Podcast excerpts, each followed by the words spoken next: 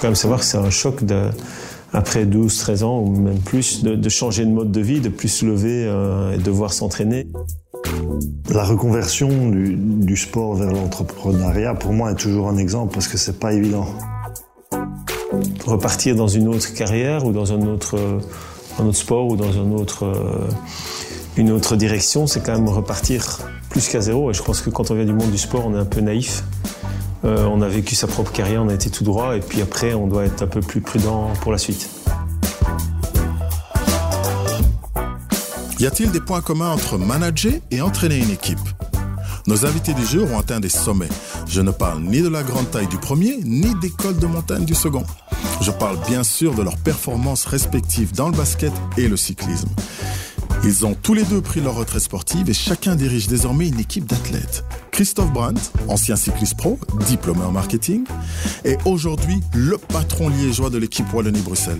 Un leader exigeant qui met toujours l'humain au cœur de la réussite d'un projet. Axel Hervel, lui, est la merveille du basket belge. Cet ancien champion avec le Real de Madrid s'est reconverti manager sportif du Spirou de Charleroi. Axel est la feel-good story dont le basket belge a tant besoin. Moi, suis Duc Chamba, ancien basketteur, aujourd'hui entrepreneur. Avec mon frère, nous avons créé Deuce, une société de production qui casse les codes archaïques du storytelling dans le sport. Avec l'écho qui informe et inspire celles et ceux qui ont l'esprit d'entreprendre, on s'est associé pour plonger dans la dimension entrepreneuriale des sportifs. Au-delà des clichés, on se penche sur les enjeux du sport business. Messieurs, bonjour à tous. Ça fait vraiment plaisir de vous avoir ici autour de cette table pour ce nouveau podcast Money Time. Je voudrais déjà rentrer dans le vif du sujet avec, bien entendu, Christophe, Axel Hervel, Arnaud Martin. Christophe, quand moi j'ai contacté Axel, la première chose je lui dis, je lui parle du podcast parce qu'on se connaissait déjà de l'époque, on avait joué ensemble en équipe nationale, donc il me dit, je vais le faire avec Christophe. Explique-nous un petit peu Comment est-ce que toi, tu as rencontré Axel et cette nécessité d'être là aujourd'hui avec Axel D'où est-ce que ça vient? On s'est rencontrés d'abord il y a longtemps, je pense une première fois à Madrid. On s'était croisés. Euh, moi, je terminais la Vuelta et Axel était là euh, dans un centre commercial. Et en tant que, que liégeois, on s'était, on s'était reconnus.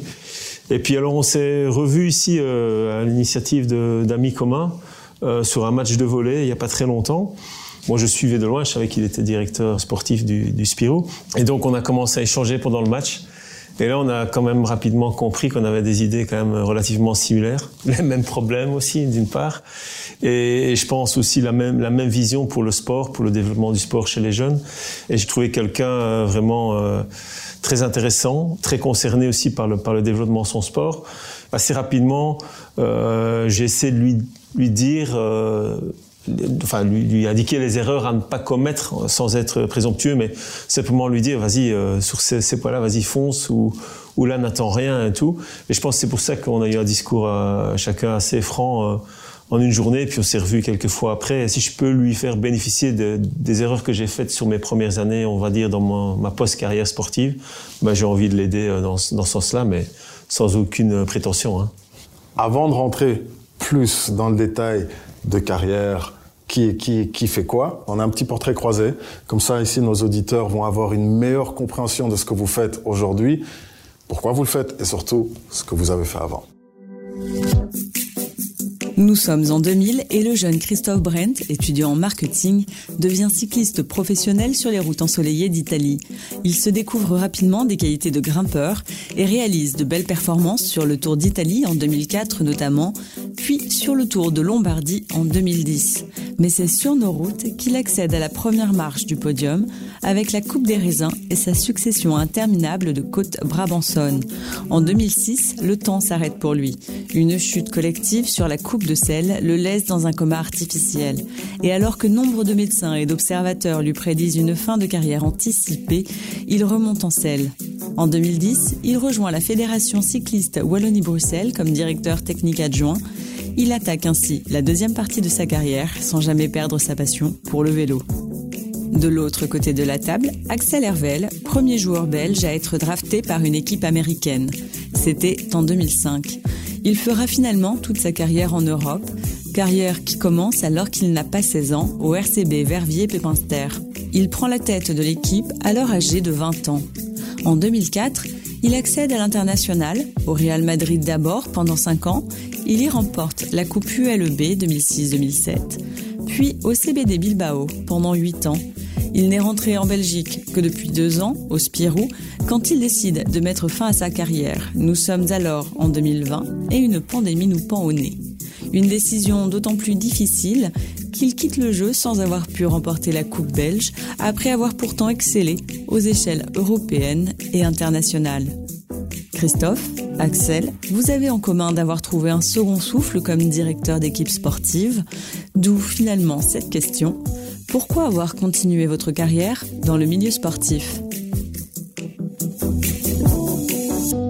Donc Axel, je te lance la balle. Euh, parce que moi j'ai eu la chance d'être impliqué dans le projet de Charleroi via Gabriel Jean. Et ça faisait plusieurs années que j'étais en relation avec lui, surtout euh, pour un petit peu avoir un impact sur le, produit basket et sa jeunesse. Euh, c'était vraiment ça qui, qui moi de l'extérieur, je voyais un petit peu les défauts du, du, du système, j'ai envie de dire en Belgique. Et je voyais un modèle, par exemple, espagnol, où, il y avait beaucoup d'investissements sur, sur l'encadrement et la formation des jeunes. Et, j'ai été de nombreuses années en relation avec Gabriel, qui lui avait un grand projet pour, pour, pour Charleroi et de changer un peu le modèle économique, qui cherchait un peu une indépendance euh, financière. Et c'est pour ça que j'avais décidé à l'époque, euh, quand j'étais toujours joueur, d'investir dans, dans le club pour essayer d'apporter un peu mon expérience internationale dans, dans, un, dans un club qui pourrait un petit peu axer un peu plus euh, son fonctionnement aussi sur, sur la jeunesse. Christophe, et toi, d'où te vient finalement cette, cette, volonté en fait de rester dedans, de rester dans ce sport et d'injecter, je veux dire, tout ton savoir, ta passion et ta connaissance dedans? Moi, c'est un peu les mêmes euh, conclusions que, que, Axel. Quand moi j'ai commencé le vélo, il n'y avait, avait, pas de structure, c'était assez, assez simple, c'était on s'entraînait seul. Et puis après, on voit qu'il y a des, nations qui montent aussi parce que simplement, elles mettent des choses en place. Et puis, ben, quand on sort de, 12-13 ans euh, au niveau professionnel, je crois qu'on a des choses à donner aussi. On a envie de les partager avec une génération qui est là, qui attend aussi, qui, est peut-être... Euh, en fait, on a envie de leur faire gagner du temps et de mettre des choses en place pour que ça aille, ça aille plus vite et qu'ils ne perdent pas les années que nous, on a, on a tâtonné à gauche, à droite pour essayer de trouver les solutions. Et euh, le projet, pour moi, était aussi à la base plutôt sportif. Et j'ai eu la chance qu'on m'a mis le, pied à l'étrier. Et, là, mon, champ d'action est devenu beaucoup plus large. Et je me suis plus seulement occupé du sportif, mais aussi j'ai commencé à, devoir un peu euh, m'impliquer dans l'organisationnel. Et là, euh, voilà, c'était un peu le type de carrière que j'espérais entre guillemets faire euh, parce que j'adore rester au contact du sportif, mais j'avais fait aussi des études de marketing, donc ça m'intéressait de, ça m'intéressait aussi de m'appliquer dans le, un peu le schéma commercial et un peu voir comment on pouvait développer ça. Revenons alors à nos premiers pas. Comment est-ce que toi, Axel, t'es tombé amoureux de la balle orange et quelles ont été surtout, j'ai envie de dire, les étapes importantes qui font que tu passes de ce joueur lambda avec peut-être une bonne taille à euh, aujourd'hui euh, le meilleur joueur belge de tous les temps? Non, ça je ne sais pas. Et, encore une fois, ça c'est pas du tout ça l'objectif. Ou en tout cas, mon objectif, ça n'a pas été du tout ça. Ça a été plutôt, ben, si on devait reprendre toutes les étapes, il y en avait beaucoup. Euh, je pense que j'ai réussi à créer mon caractère et euh, grandir avec les expériences. Et, toujours les valeurs les plus importantes étaient le sacrifice collectif et le travail. Et, et je pense que ces valeurs-là, c'est le basket qui me les ont données. C'est pas l'école qui m'a qui m'a vraiment donné ces valeurs-là. Et c'est vraiment là-dessus que moi, dans ma formation du business du sport, euh, axer les valeurs et la formation euh, aux jeunes, euh, pour moi, c'est vraiment ça la priorité. C'est ce que j'ai vécu personnellement et c'est ce que je veux transmettre aux autres jeunes qui ont plus de difficultés à l'école. Et le système dual carrière est très important et j'y crois beaucoup. Comment est-ce que toi, t'es tombé alors amoureux réellement du euh, ces deux roues? Je pense que c'est un peu la même, la même histoire. Euh, chacun son sport, mais voilà, c'est un sport qu'on commence et puis après on s'entraîne, on prend du plaisir évidemment, parce que c'était quand même ça la, base, prendre du plaisir. Et puis voilà, on, s'entraîne un peu plus, un peu mieux, on a un meilleur niveau de performance, même si c'est un sport individuel. Euh, ça restait quand même aussi un sport collectif on va avec un objectif commun. Et c'est à force de travail, j'ai mené mes études en même temps et puis j'avais l'objectif en me disant, bah, une fois que j'aurai terminé mes études, je me donne un an pour essayer d'arriver à en faire mon métier pendant quelques années. On a envie chaque fois, quand on arrive au palier euh, supérieur, bah, de se dire, bah voilà, c'est un bon palier, mais il y en a encore un au-dessus. Et je crois que c'est ça qui caractérise tous les sportifs euh, de quelque sport qu'ils soient. On doit se battre d'abord avant tout soi-même, et puis c'est quand même quelque chose de de très grisant quand on atteint un objectif en tant que sportif. Donc c'est un peu d'ego d'abord mmh. d'avoir envie d'arriver à ces objectifs. Et j'ai eu du plaisir pendant 12 ans à faire ça. Et puis derrière, on se dit, ben voilà, il faut continuer dans, dans cette voie-là et essayer peut-être de créer les mêmes, euh, les mêmes aspirations chez les jeunes. Et je crois que c'est important ce qu'il dit parce que tout le monde n'est pas à la base doué, euh, doué pardon, à l'école, mais le sport apprend à, à travailler, apprend à avoir une discipline et à se battre pour atteindre quelque chose. Et je pense que ça peut m'aider après dans les études parce qu'on voit que le sport peut motiver certains à, réussir euh, dans les études pour pouvoir réussir dans son sport. Et puis, bah, il y, a surtout une carrière sportive qui est, limitée dans le temps. Et puis derrière, il faut encore avoir. Je, je, dis toujours, il faut avoir une aussi belle vie après que ce qu'on a eu pendant la carrière sportive. Et c'est ça, je pense, le plus important. Quels sont alors justement, avec un regard sur cette carrière, les hauts et les bas, ou les bas et les hauts? Quand vous les regardez, vous dites, ouais, si je dois réellement résumer, ok, ma carrière en trois, quatre moments, euh, quels étaient les temps forts, quels étaient les temps les plus bas, et qui ont fait que tiens, tu t'es dit, bah, ok, là je peux réussir, là je peux passer à un autre niveau, là il faut que je me remette en question. J'ai pas beaucoup de regrets. Je pense qu'à un moment donné, j'aurais pu faire des choix plus ambitieux, mais j'ai pas vraiment. Euh, c'était pas du noir au blanc, quoi. C'était, oui, c'était à un moment donné, je crois que j'aurais dû changer d'équipe pour avoir un deuxième souffle, un nouveau, un nouveau challenge pour se remettre un peu plus en question. Et ouais, le seul regret que j'ai, c'est que j'ai été blessé à un moment en 2006, qui ce qui m'a un petit peu handicapé dans le reste de ma carrière. Ça, ça a renforcé ma volonté, mais physiquement, j'étais un peu, un peu amoindri. Mais voilà, ça fait partie du jeu. Et je crois que je suis content d'avoir, par contre, continué, d'avoir essayé de revenir à un bon niveau parce que je pense que là, j'aurais terminé euh, sur, sur, une forme d'échec.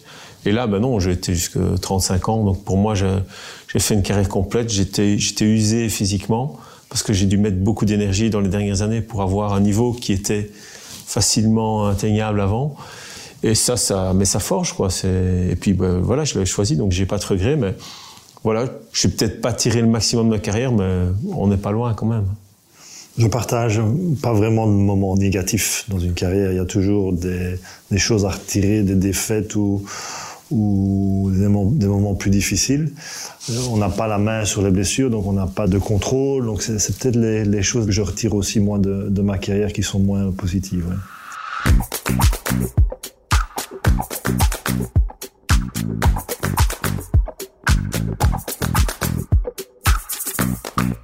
On va rentrer dans une nouvelle rubrique, Lancer franc.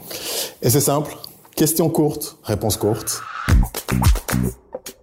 Axel, l'erreur que tu ne feras plus jamais Avoir trop vite confiance en les gens, peut-être. Christophe bah, Je pense, euh, c'est un peu pareil. Je pense que quand on vient du monde du sport, on est un peu naïf. Euh, on a vécu sa propre carrière, on a été tout droit, et puis après, on doit être un peu plus prudent pour la suite. Christophe, est-ce que tu étais plus autodidacte ou tu as eu un mentor qui t'a réellement aidé à passer ces différents niveaux? Euh, J'ai eu au début de ma carrière un mentor et puis je suis devenu autodidacte. Axel Autodidacte, mentor? J'aime me construire moi-même. Maintenant, euh, j'aime aussi me, avoir des références euh, et pouvoir euh, être bien conseillé. Et je pense qu'ici, justement, Christophe, c'était une belle référence pour moi. Et j'aime avoir des références dans, dans, dans ce que je fais. Ah ben alors je vais rebondir là-dessus. Quelles sont les qualités que vous appréciez chez vos managers? Moi, c'est l'honnêteté et la franchise, et à partir de là, tout peut se, se construire. Et toi, Christophe? Bah, J'étais en train de réfléchir avant qu'il parlait. J'allais dire franchise, oui, l'honnêteté, c'est, je crois qu'il y a certains qui ont peut-être besoin d'un peu plus de... Euh, je vais dire qu'on qu'on emballe un peu les choses pour les dire. Et moi, j'aimais bien qu'on soit franc avec moi, quand c'était bon, quand c'était mauvais, mais j'adorais être, euh, enfin, quand on est un peu brut de décoffrage. Être franc, c'est ce qu'on attend des autres. Mais la clé, c'est d'abord d'être franc avec soi-même. Vous vous rappelez tous du film The Matrix? Quel a été ton moment Matrix dans ta carrière où tu t'es rendu compte que, waouh, en fait, je suis assez bon à ce que je fais ici? Je pense que la confiance en moi euh, s'est construite au travail. Plus je travaillais, plus je sentais l'évolution. Et il est clair qu'à un moment donné, il y a toujours euh, un clic où, il y a un succès, une victoire qui, qui fait que ça confirme un peu la, la confiance, qui, qui, qui, perdure dans le temps. Et c'était, mais la base de tout, c'est le travail ton moment Matrix? Ben, Moi, je dirais c'est le moment où, pour la première fois, on m'a dit au mois de janvier, tu es sélectionné pour le Tour de France. Et je trouvais que c'était une belle marque de confiance. Et comme dit Axel, ça a boosté encore plus mon envie de, de travailler. En tant que sportif, en tant qu'entrepreneur, on connaît aussi l'importance de pouvoir regarder autour de nous, trouver des sources d'inspiration. Euh, quelles ont été vos sources d'inspiration en termes de sportifs dans leur reconversion? Christophe euh, Moi, je pense, que je vais prendre un exemple, mais c'est pas un exemple bateau. Je pense que un gars comme Patrick Lefebvre, dans le même métier que, ce que je fais maintenant, à un autre niveau évidemment, on n'est pas à son niveau, mais je trouve que c'est un exemple parce que euh, son équipe est bâtie sur la structure, sur le staff, sur l'encadrement. Ça fait des années qu'il travaille avec une, manière précise euh, et on voit que les coureurs tournent et au final les résultats restent. Axel la reconversion du, sport vers l'entrepreneuriat, pour moi, est toujours un exemple parce que c'est très difficile. Donc, chaque reconversion, pour moi, est, est, une référence ou un exemple. Mais si je dois parler dans mon domaine, je pense que celui de Tony Parker en France est intéressant parce qu'il est vraiment similaire à ce que euh, moi je vois pour euh, le basket. Et c'est une motivation plus qu'une référence parce que si je pouvais travailler comme lui le fait en France, ce serait vraiment super pour, pour moi, pour Charleroi et surtout pour le basket belge. Lancer franc, over.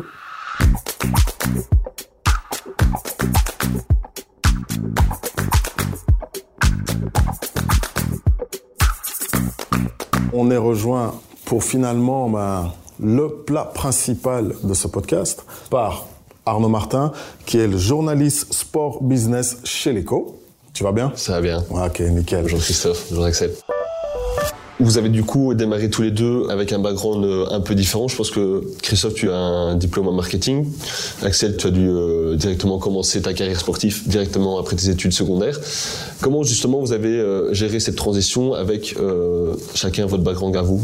Oui, moi j'ai eu la chance de, faire des, enfin de pouvoir mener les études en même temps que la carrière sportive. Mais je crois que quand on reste 12-13 ans sans pouvoir pratiquer, c'est comme si on repartait de zéro. Je pense que j'étais dans la même même situation qu'Axel. Et puis bah, voilà, on est curieux, on essaye de, de, s'informer, de, de s'adapter, on essaie de comprendre le mode de fonctionnement. Et après, je pense que c'est un peu l'histoire de la vie. On doit essayer de, s'adapter à toutes les situations, tout en gardant la, la ligne directrice de notre projet.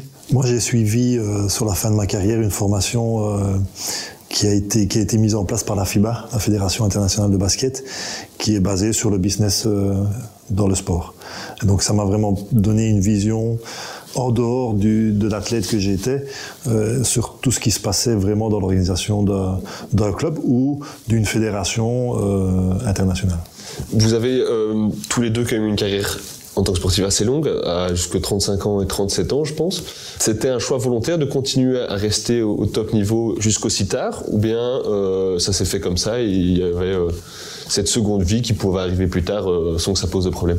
Moi, personnellement, j'avais envie de continuer ma vie dans le sport le plus longtemps possible parce que c'était un, mode de vie que j'affectionnais. J'adorais m'entraîner.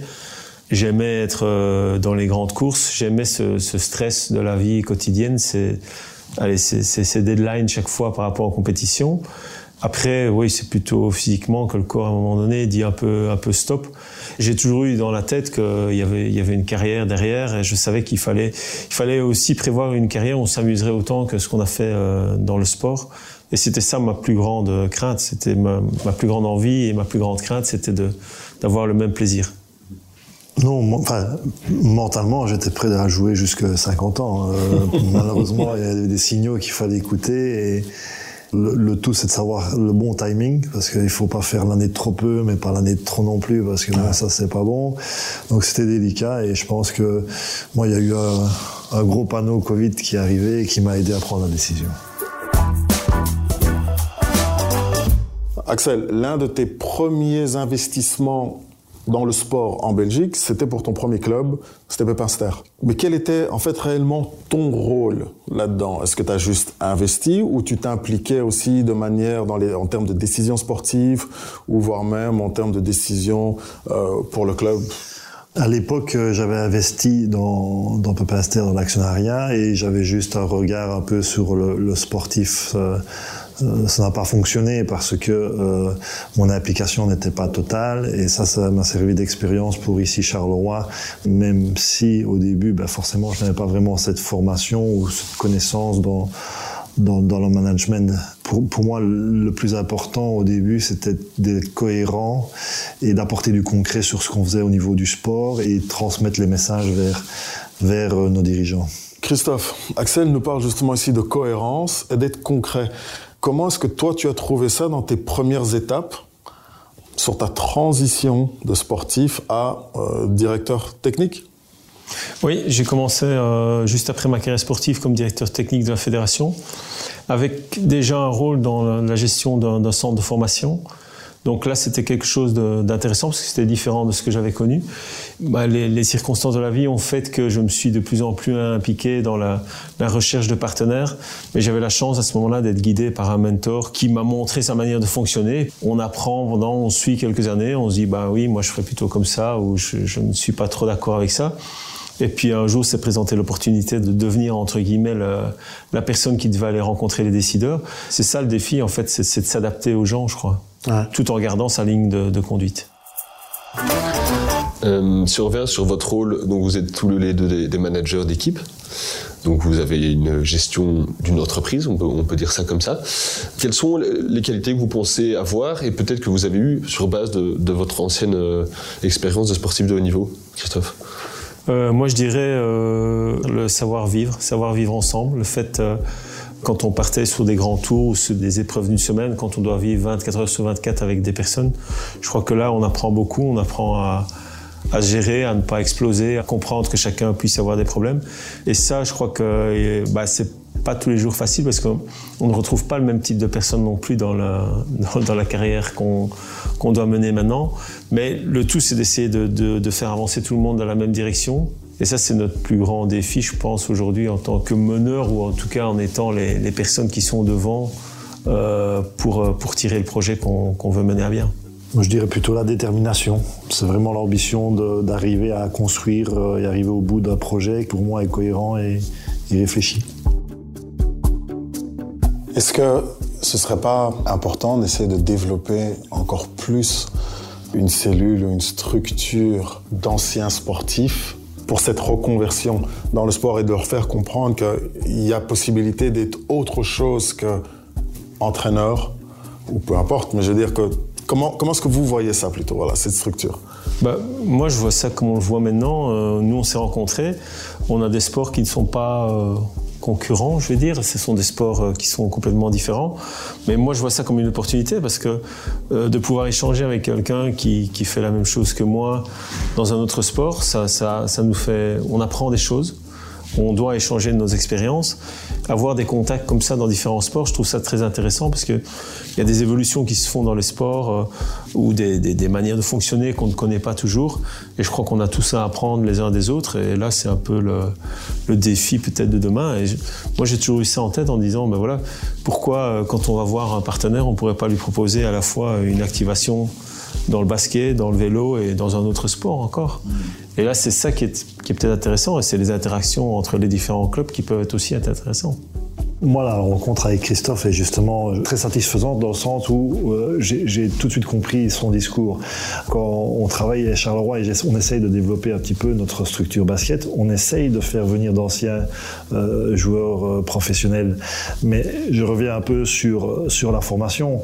Est-ce qu'il y a des choses qui sont mises en place dans la fête de carrière de, de tous ces anciens sportifs euh, pour leur faire comprendre euh, ce qui est réellement euh, l'organisation ou une structure d'un club ou d'une fédération.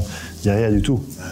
On ne les prépare pas. On, on veut peut-être pas les impliquer dans, dans le sport. Pourquoi? Parce que euh, je pense que, euh, en tout cas, ma fédération, c'est une fédération ou, club un peu vieillissante, euh, qui n'a aucun intérêt à impliquer des, anciens sportifs, alors que tout le contraire, je pense qu'il est très intéressant de, de moderniser et de, faire évoluer nos fédérations vers des, acteurs des connaisseurs, surtout du, haut niveau. Et nous, en tout cas, au basket, on en a beaucoup. Et il n'y en a pas assez impliqués dans, dans la précarrière ou en tout cas les structures de basket. C'est vrai que ça, moi, c'est quelque chose qui me choque, en fait. Quand tu regardes dans les autres nations, dans les autres pays, tu as réellement ça. Par exemple, bon, dans le basket, la NBA, c'est très clair. C'est l'élite du basket mondial. Mais tu vois, c'est beaucoup d'anciens joueurs qui aussi maintenant deviennent managers, qui commencent aussi à gérer plein, plein, plein de niveaux. Et, tu vois que le, sport continue à évoluer. Euh, moi, ce que je voudrais réellement savoir là-dessus, c'est comment est-ce qu'aujourd'hui, tu gagnes tes lettres de noblesse en tant qu'un ancien sportif et tu arrives à te faire respecter tant par les autres sportifs que dans le milieu corporate. Christophe, je t'écoute. À la base, parler au niveau sportif, c'est assez, assez simple parce qu'on a connu ce niveau-là. On a été à la place des sportifs ou de l'encadrement, donc je crois que c'est peut-être la matière qu'on maîtrise le mieux. Et puis derrière, je pense qu'il faut justement montrer qu'on est, compétent et qu'on est peut-être aussi compétent que ce qu'on a pu être dans le sport. Et c'est là que c'est plus compliqué, à mon avis, que, dans le sport où on savait que en travaillant dans une direction en général, on savait où on arrivait. Et là, bah voilà, quand on essaie de convaincre des gens de, de devenir des partenaires, bah, ils ont eux aussi leurs objectifs qui ne sont pas toujours euh, en adéquation avec les nôtres. Donc là, il y a beaucoup plus d'inconnus qu'une carrière sportive. Donc c'est ça qu'il faut essayer de, de pouvoir euh, comprendre et, pouvoir euh, rallier à notre projet. Toi alors Axel, maintenant tu es au Spirou. C'était peut-être pas une réussite, ta première expérience avec le Pinster. Mais comment est-ce que tu as réussi à garder ce feu, cette flamme et te dire, OK, je vais continuer à travailler, je vais continuer à investir et maintenant tu passes avec un club tel que le Spirou? Un peu pinster, l'erreur c'était que j'étais pas présent et qu'on on a essayé de mettre en place quelque chose à distance où moi j'étais toujours joueur et, ça c'était clairement une erreur de ma part en pensant que j'allais pouvoir faire les choses à distance. Pour réussir un projet, il faut être impliqué et mettre énormément de travail et d'énergie et gagner le respect de, de joueurs, bah, c'est plutôt facile par rapport à la carrière. Mais ici, euh, moi dans mon dans ma philosophie, c'était d'effacer un peu ce qui a été fait comme joueur et de gagner la crédibilité en, étant cohérent, en remplissant les objectifs que je suis fixé pour mes équipes et travailler énormément. Et ça, c'est le, temps que je, personnellement, euh, mets dans le projet qui donne aussi un peu ce respect. Votre équipe actuelle, Christophe, est en division 2 mondiale, on va dire. Comment est-ce que vous parvenez justement à attirer des partenaires privés pour vos différents clubs? Comme, dans le projet d'Axel, il n'y a pas que l'équipe première, il n'y a pas que la partie visible de l'iceberg, l'équipe qui fait euh, de la visibilité sur les grandes courses. Derrière, il y a un projet de formation. Et je pense que ce qu'il faut, c'est pouvoir euh, ben, impliquer les, les, entreprises qui nous suivent dans ce projet de formation et leur faire savoir que ben voilà, un euro investi sert à faire telle et telle chose et que eux font partie du succès aussi euh, de l'équipe en tout cas, ils sont des, des pierres à l'édifice qu'on est en train de, de, monter.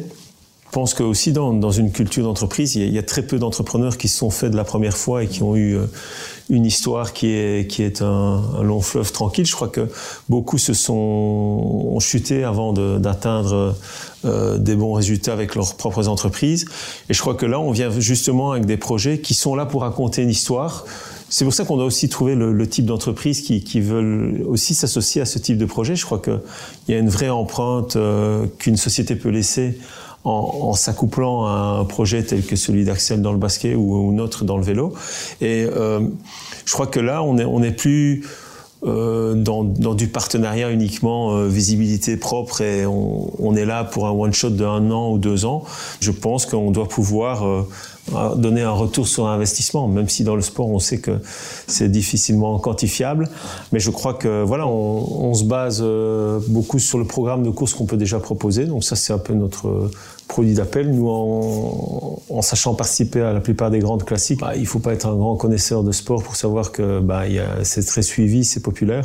Et puis alors après, on fait appel à des études euh, style Nielsen et tout ça qui étudient plus en profondeur l'impact que peut avoir euh, le partenariat avec une équipe ou une présence dans un sport et aussi les liens peut-être qui peuvent se créer avec leurs consommateurs. Donc là, il y a quand même pas mal d'infos à aller chercher dans ce type d'études qui peuvent, on va dire, un peu plus matérialiser le choix qui peut être fait pour un, pour un partenaire, un partenariat ou l'autre. et donc du coup, Axel, comment vous, au Spirou, vous parvenez à attirer des, des partenaires et des sponsors? Donc, ce qu'il faut savoir, c'est que euh, la reconstruction du, club est assez récente. Ce que toi, tu as connu à l'époque, bah, c'était une équipe qui était euh, soutenue et qui, voulait performer sur, euh, sur une seule équipe. Mais ici, vraiment, le concept, c'est travailler la formation. On a engagé des formateurs, un directeur technique, donc vraiment axer le club sur la relève et donner un maximum de perspectives basket aux jeunes. Cette relation avec les sponsors ou des partenaires se fait vraiment sur du moyen à long terme. Et ici, vu qu'on est vraiment qu'au tout début, euh, mon objectif à moi, c'était d'apporter du concret et d'apporter des résultats avec une équipe où il y a 5 ou 6 joueurs qui viennent de notre centre de formation. La moyenne d'âge, elle est de moins de 22 ans. Euh, on a 80% de l'équipe qui est belge. Donc tout ça, c'est des choses qui donnent du concret pour après nous aller parler à ces sponsors et dire voilà, c'est ça qu'on fait et venez nous rejoindre, nous aider à évoluer. Nous, on a quand même un système différent que celui de l'équipe de vélo parce que on est géré par le Dôme. Donc on a d'autres produits que la visibilité pure. On a l'hospitality, on a le ticketing, on a euh, euh, de la restauration, on a d'autres événements que le basket. Donc c'est là un petit peu où Covid nous a un peu bloqué aussi dans le développement de, de projets Dôme, qui à mon avis à, moyen terme, si on n'a plus de problèmes euh, pour nos entreprises ou nos partenaires, vraiment axé sur donner un maximum de produits à nos sponsors partenaires. Une autre source de revenus potentiels, j'imagine, c'est les aides publiques, notamment important euh, dans l'équipe cycliste, puisque c'était l'un de vos sponsors euh, de base. Euh, comment vous gérez cette relation avec le public et comment ça évolue? Bah donc l'objectif de l'investissement du public était justement de pouvoir donner à la, à la base une chance de pouvoir performer au plus haut niveau. Donc c'était vraiment dans cet objectif de formation que le public s'est investi. Ici, ben, on voit ben, avec les, les, circonstances qui se désengagent de plus en plus, je pense que c'est peut-être pas illogique non plus, mais bon, on en a quand même besoin, euh, surtout dans, le vélo, parce que ben, notre, seule source de revenus, comme l'a dit Axel, c'est le sponsoring, le partenariat. On n'a pas d'infrastructure, on n'a pas de, droit TV, donc euh, je crois que là, il faut, nous, on doit réinventer un modèle. Il n'y a pas que des gros partenaires non plus, mais c'est clair qu'il y a d'autres priorités pour l'instant pour les services euh, publics que d'investir dans le sport. Axel, ça fait des années qu'on en parle. Bon, toi, tu es quand même passé à Madrid, euh, Bilbao. Donc, on sait qu'en Espagne, les pouvoirs publics aussi, ils injectent énormément au niveau des infrastructures, ainsi de suite. Vu ton expérience et tes, différents rapports que tu as eus aussi bien avec euh, la Fédération Wallonie-Bruxelles, la province de Liège et maintenant ici euh, au niveau du Hainaut, où est-ce que ça bloque? Comment ça se fait qu'on avance avec le frein à main en fait? Comment ça se fait? Je ne sais pas s'ils avancent avec le, le, frein à main, mais en tout cas, de moi, ce que j'ai vu en Espagne, ils investissent énormément dans le sport. Ils investissent dans l'infrastructure. Donc, c'est les choses les plus importantes. C'est ce qui permet d'accueillir les jeunes dans les salles. À Charleroi, on est le seul club en Belgique avec Jumet, tu connais bien, avec six terrains. On, est, on peut nous créer une école, euh, une école ou une académie avec 300, 400, 500 jeunes. Actuellement, on a 320. Euh, donc, on a vraiment un impact. Euh, on doit, on a le rôle social d'avoir un impact sur notre jeunesse. Et, et, investir dans un club comme le nôtre, euh, c'est positif parce que euh, on va sortir les jeunes de chez eux. Surtout maintenant après Covid, où on les a vraiment enfermés, on les a mis dans un monde digital. Ici, nous, notre objectif, c'est de les refaire venir dans la salle et de leur donner goût à, faire du sport, à pratiquer du sport, à avoir des interactivités euh, avec d'autres jeunes. Donc nous, en tant que Spirou, on a, on a cette ambition que tout ce qui se passe entre 3 ans et 12 ans, on veut promouvoir le sport, on veut promouvoir le basket, en leur donnant un goût, en faisant des événements, en engageant des, formatrices qui, autour d'une balle de basket, leur apprend à, à, bouger leur corps. Et ça, je pense que vraiment, on doit être soutenu pour, pour ce rôle-là. On ne doit pas être soutenu pour l'équipe professionnelle. Non, ça, c'est encore un autre débat. Mais ce qui se passe en dessous de 12 ans, c'est un rôle social que nous, on a comme responsabilité en tant que club, mais aussi, je pense, les instances publiques. Et alors, Christophe, tu faisais allusion sur la problématique des infrastructures dans le cyclisme, d'où aussi la sécurité, et que par de facto, il y a de moins en moins de jeunes qui aujourd'hui prennent leur vélo et se disent, c'est quoi, je vais me mettre dedans. Explique-nous un petit peu ta perspective sur ces trois problématiques. l'évolution du, monde fait que la sécurité sur les routes est grandissante, de par le nombre rien que de, véhicules, les aménagements routiers qui ont évolué. Donc, faut savoir que un jeune aujourd'hui ne va plus commencer le vélo comme nous on a pu le faire à notre époque.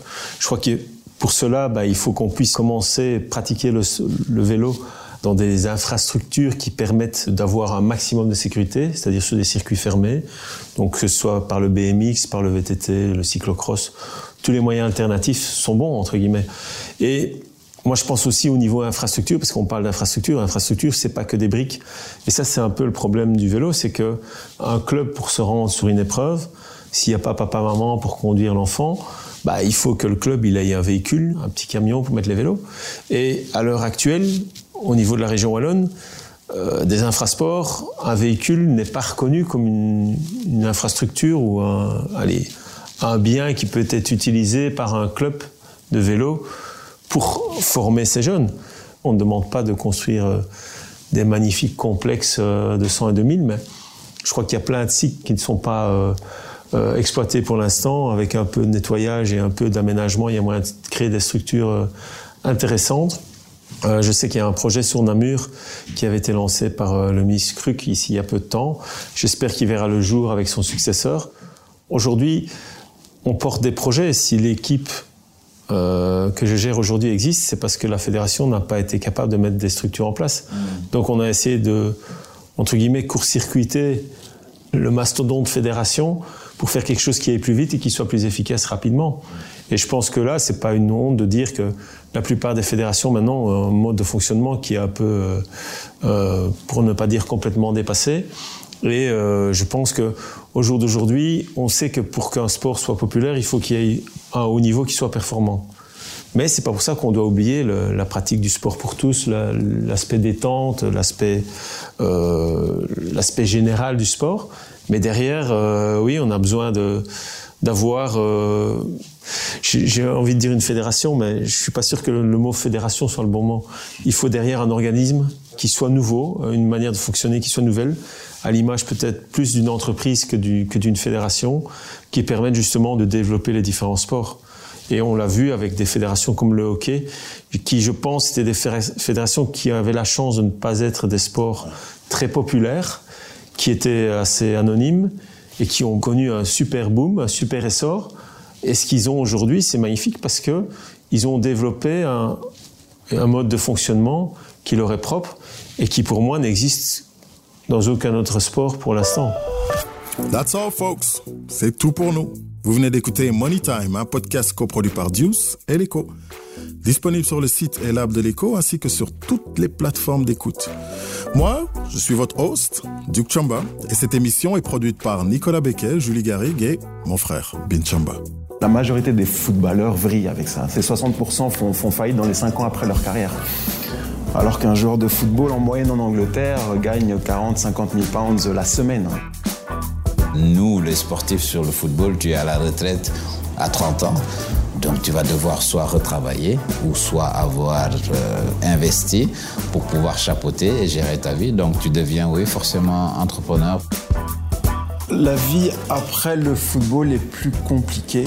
Le, football te met dans un confort, dans une bulle, alors que lorsqu'on est en dehors de cette carrière-là, on ne sait pas de quoi le lendemain sera fait. Dans l'épisode suivant, notre binôme sera composé de deux consultants télé sur la Champions League. Le premier, c'est Mbaile, consultant et entraîneur des Ultra Games. Le second, Fred Gunongbe, ex-footballeur, entrepreneur, qui a pas mal de choses à dire sur le football et ses à côté.